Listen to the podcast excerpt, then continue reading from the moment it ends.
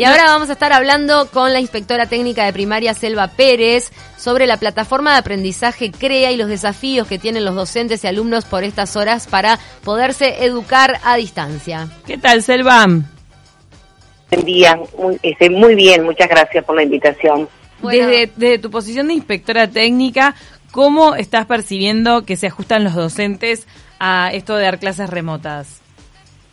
Bueno, en realidad eh, es, es un gran desafío que estamos empezando a vivir porque digamos que eh, educar, eh, enseñar a, a, la distancia, hasta el momento era una, una oportunidad de extender el tiempo pedagógico, porque nosotros teníamos a nuestros niños en nuestras, en nuestras aulas, en nuestras escuelas, y después, por decisión del docente, este, era una posibilidad, ¿verdad?, eh, establecer alguna conexión a distancia eh, como para extender el tiempo pedagógico. Hoy es la oportunidad. Hoy cambiamos ese una oportunidad a, la oportunidad, ¿verdad? Como, como un artículo determinativo que hace que eh, genera un movimiento muy importante a nivel de cada uno de los docentes y, y de los colectivos docentes mm. para para empezar este para decir bueno ahora no me queda otra opción entonces, eh, primero a nivel profesional, eh,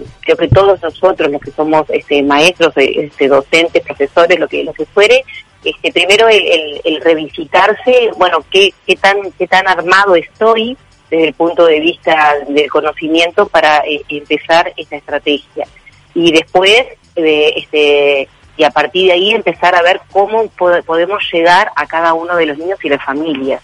Por lo tanto, si, si yo quisiera um, hoy poner un balance y una evaluación de decir este cómo estamos, te diría que estamos este, moviéndonos, conmoviéndonos este, ante, ante esta situación, buscando las mejores estrategias para llegar a cada niño y cada familia y los tiempos, los tiempos personales y profesionales hoy se desnudan ante esta realidad. ¿Podrás, describirnos, ¿podrás describirnos un poco qué, herramientas están utilizando para las clases a distancia?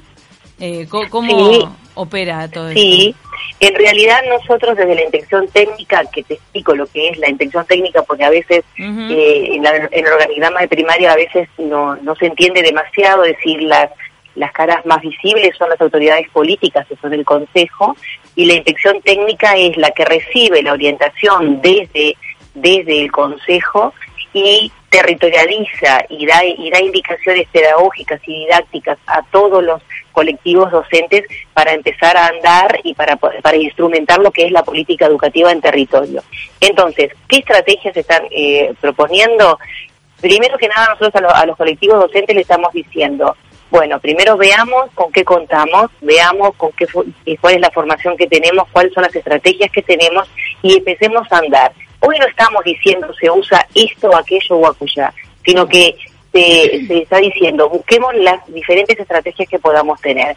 Si hay, si hay docentes que ya tienen este conocimiento de la plataforma CREA, que hoy Plan Ceibal, que desde hace muchos años, desde hace 13 años Plan Ceibal lo está instrumentando, y podemos generar un aula en la plataforma CREA, bien, empecemos por ahí si, si, el maestro dice, sabes que yo no tengo ni idea de lo que es plataforma CREA, mientras va aprendiendo lo que es, que hay cursos, se están dando cursos muy intensivos a los docentes para eso, y por ejemplo conozco otras plataformas que no están, que no son CREA, utilizo esas otras plataformas.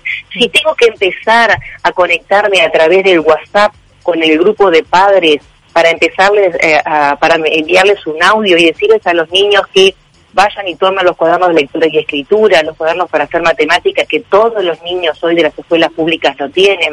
Mm. En inicial tienen eh, otros materiales como el arma palabra, y, decir, y mandarle un audio de, decirle, vamos a empezar por aquí, vayan y abran el libro en, tal página, vean la actividad que hay, eh, eh, y, le doy, y le doy determinada propuesta y después me mandan una foto de lo que están haciendo y a través de WhatsApp también. Es decir, nosotros no le estamos diciendo al maestro vayan por aquí, por allá, sino que le estamos diciendo vamos a establecer el contacto, primero el vínculo con el niño y con la familia, de que estamos pensando en ellos con mucha fuerza y después, por lo menos en esta primera fase, ¿verdad? Una primera fase que nosotros decimos para turismo, nuestro nuestro objetivo este nuestro objetivo es este eh, decirle, acá estamos, estamos pensando en ustedes y vamos a buscar todas las estrategias. Mira, yo te puedo contar hasta, por ejemplo, estrategias, estrategias de directores de escuelas rurales que están lejos de su escuela, en el que han acordado con las con los maestros, con los papás,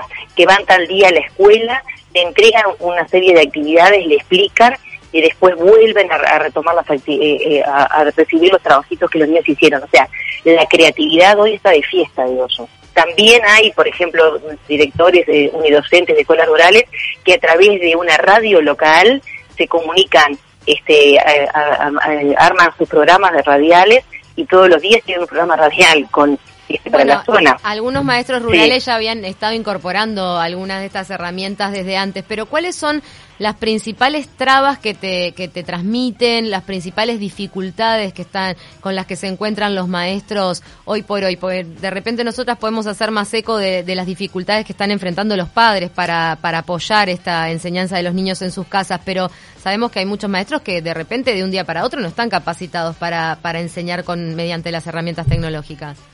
Indudablemente, o sea, como yo te hablaba al principio, el tiempo personal y profesional hoy se desnuda. Y hoy se nota, queda clarísimo quién venía en determinado camino y quién tal vez había dicho yo, a ver, con la tecnología déjame con las cosas básicas, pero no me compliques con eso, porque además era su decisión personal y desde la presencialidad puede ser un brillante maestro, ¿verdad? Es decir, acá no está en juego la, la calidad este, ni la valoración al docente, ¿no? Pero eh, creo que la, la, primera traba es, eh, como, como toda sociedad vivió, es decir, nos sacaron un piso firme que era la presencialidad. Esa es la primera traba. Superar ese ese, ese primer este ese primer movimiento que viene de afuera, que te está diciendo hoy pará y no tenés la presencialidad. La segunda es empezar a ver qué, qué, qué es lo que sé, con qué cuento. ¿Con qué cuento, no? Eh, para, hablar un poco también de, ya que estamos repasando un poco de los desafíos ¿Cómo, ¿Cómo se atienden a, los niños que están en situación vulnerable y que de repente no tienen un adulto a cargo que los esté supervisando para la realización de las tareas? Es, ese, ese es un, es, es un punto álgido muy y muy preocupante para nosotros. ¿Cómo se atienden a esos niños que a lo mejor, este, tal vez como maestro estás sumamente ayornado con una plataforma, creaste tu aula virtual, pero cuando vas cuando vas a entrar al aula decís de los 30 tengo tres, ¿dónde están los demás? Entonces ahí indudablemente hay que buscar otras, otros mecanismos.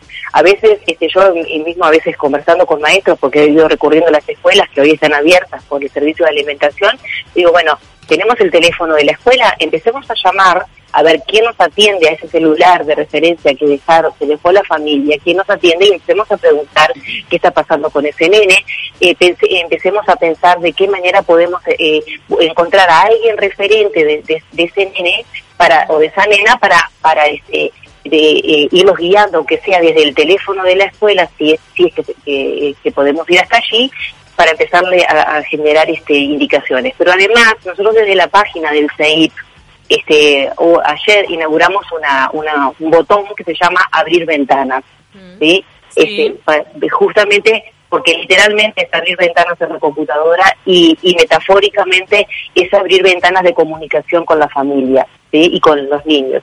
Y allí van a haber tres botoncitos, uno que es para la familia, otro para los docentes, otro para los estudiantes, con, eh, con diferentes cuestiones. Y, por ejemplo, en principio pensamos, bueno, vamos a ver si podemos lograr establecer este, un tutorial que incluso puede ser una filmación de un técnico explicando cómo puedo yo llegar a, este, a, esa, a esa aula virtual que la maestra me llamó por teléfono y me dijo que está. ¿sí? Este, ¿Cómo puedo hacer? Pero y también lo que vamos a generar ahora de primaria nosotros tenemos una figura institucional que es clave en esos contextos de, alta vulnerabilidad, que son los maestros comunitarios. A partir del primero de abril, el maestro comunitario este, es, un apoyo más que va a recibir eh, esas escuelas y esas familias para poder, si bien no podemos acudir a la presencialidad ni al hogar como acude un maestro comunitario normalmente, pero para que haya otro apoyo más para ver si podemos realmente mover a este núcleo duro, ¿verdad? Que, eh, es de, un contexto social particular y que involucra a una cantidad de niños a los que sabemos, de los que sabemos que, que tienen menos recursos, que tienen menos estimulación. Es decir, hoy en día la, la, este, esta situación de que cada uno esté en su casa y que no podamos estar juntos en la escuela, además de la cantidad de connotaciones desde lo que es lo vincular, el, el, desarrollo de, digamos, con sus pares, además de eso, eh, también digamos, este, eh, pone al desnudo una brecha muy al, muy grande entre lo que es el recurso económico, cultural de una familia y lo que es la potencialidad cultural de otra. ¿Verdad? Es decir, eh, la brecha se puede ampliar muchísimo y eso es un riesgo tremendo que tenemos este, y que nos preocupa muchísimo y te diré, si vos me decís, ¿qué están pensando? Mira, de, de todo y, y nada, porque de todo porque estamos como en esto, tratando de acomodarnos rápidamente y, de poder este, pensar con otros para buscar este, esas estrategias que, que, nos hagan llegar a todos, ¿sí? Y que esa brecha, esa brecha este, en cuanto a niveles de, de oportunidades no sea grande, ¿verdad? Ni hablar, y también en lo que incide en las edades de los chiquilines de los que estamos hablando para cada una de estas cosas, ¿no? Cuanto más pequeño, más apoyo de la casa necesita, menos autonomía para poder cumplir con las tareas remotas.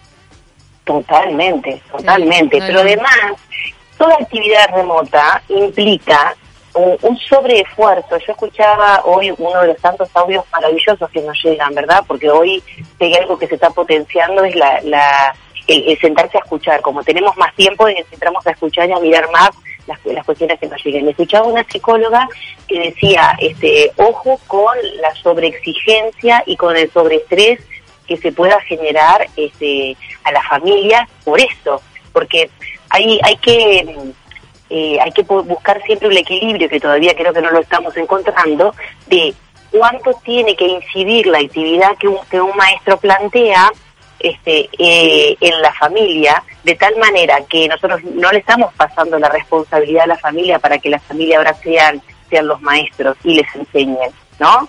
Este, y a su vez este, el, es decir, hay que buscar un justo equilibrio entre lo que puede generar la familia, lo que genera el docente y para qué, para qué está toda la tecnología digital como medio.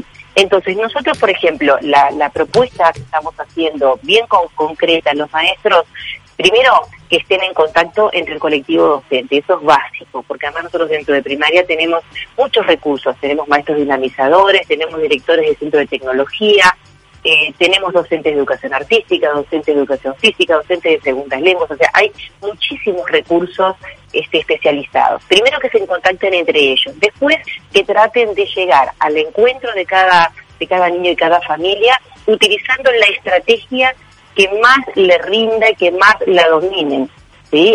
este, si es con videollamadas, con, con lo que sea.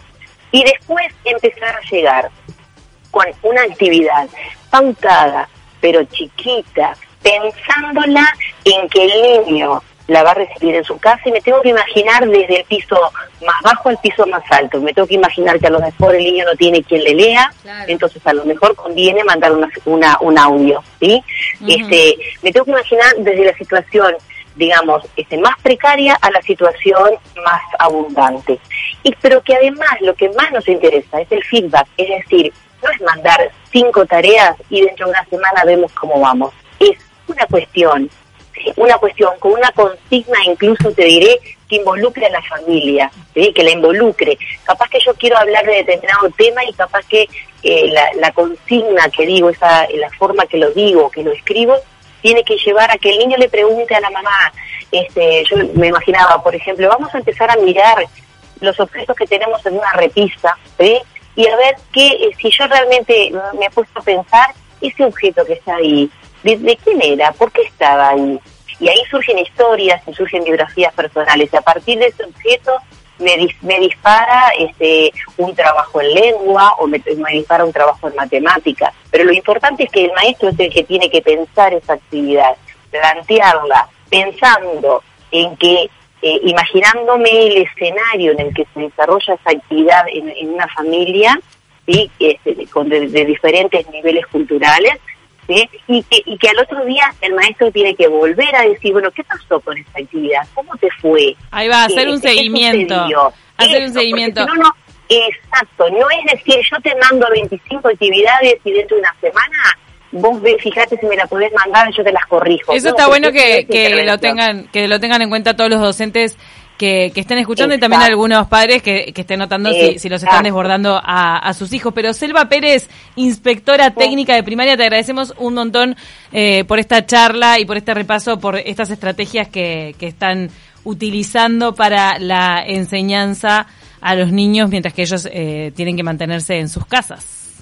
Exacto, exacto. Bueno, gracias y a las órdenes para lo que necesiten y ojalá que salgamos todos este, todos juntos bien y fortalecidos desde, desde, este, desde esta crisis que se va a convertir, no tengo la menor duda, en una gran oportunidad de aprendizaje para todos. Sin duda, sin duda se van a incorporar eh, de forma mucho más acelerada herramientas que estaban allí a la mano, pero que quizá todavía no podíamos divisar este, la mejor forma de explotarlas al 100%. Muchas gracias, Selva. Un placer hablar contigo. Gracias, abrazos.